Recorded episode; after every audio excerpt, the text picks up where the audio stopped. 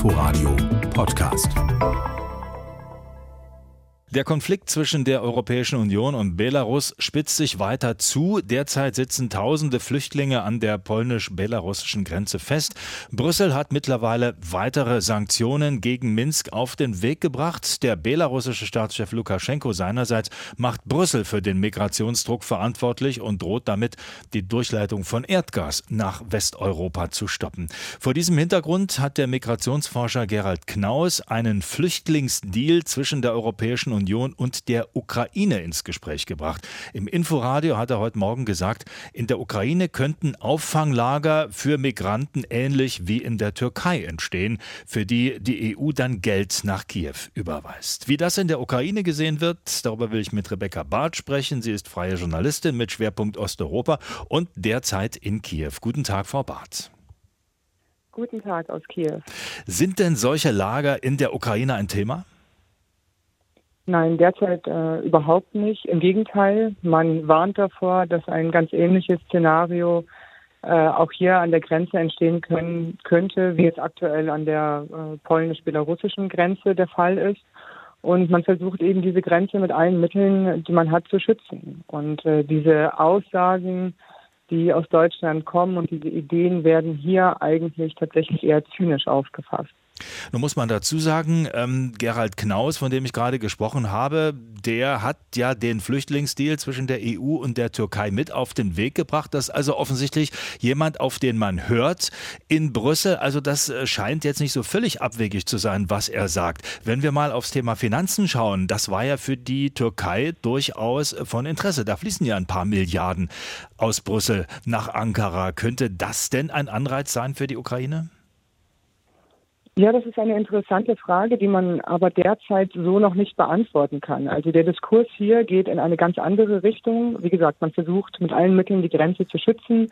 Äh, dieses Thema ist gestern vom Nationalen Sicherheitsrat, vom Verteidigungsministerium besprochen worden und der, die Aussagen gehen alle in die Richtung, wir wollen ein Szenario verhindern, wie es aktuell an der Grenze zu Polen herrscht.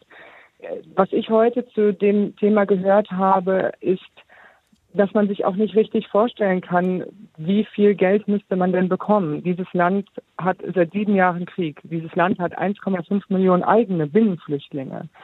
Und ähm, mir wurde heute eher gesagt, wir sind selber in einer Situation, wo wir finanzielle Unterstützung brauchen. Also wir können gar nicht helfen. Ähm, man, man, muss, man könnte eigentlich äh, zum, zum jetzigen Zeitpunkt nur spekulieren. Die Ukraine hat natürlich ein bisschen Verhandlungsmasse auf ihrer Seite eben weil die EU so stark unter Druck ist. Sie könnte sich das teuer bezahlen lassen. Aber es ist auch sehr schwierig, das derzeit innenpolitisch durchzubringen. Der Diskurs hier ist polemisch, teilweise rassistisch geprägt.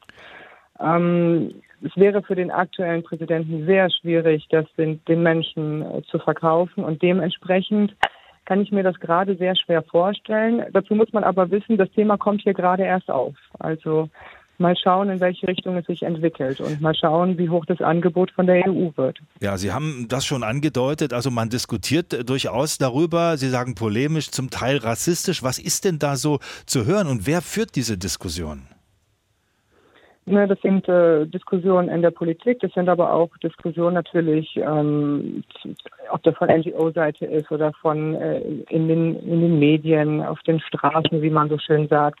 Ähm, das, das geht häufig in ähm, eine Richtung, also im Sinne von, die Menschen sind doch selber schuld, dass sie jetzt da in Belarus festhängen oder wir haben unsere eigenen Probleme, wir haben unsere eigenen Geflüchteten, ähm, wir brauchen jetzt nicht noch tausend Iraker oder so. Also das sind ja teilweise, man könnte sagen, kalte Diskussionen auf einer menschlichen Ebene kalt. Ähm, man, man sieht eben das ist nicht unser Problem. Wir haben unsere eigenen Probleme. Das ist äh, ein bisschen die Situation, in der das hier diskutiert wird.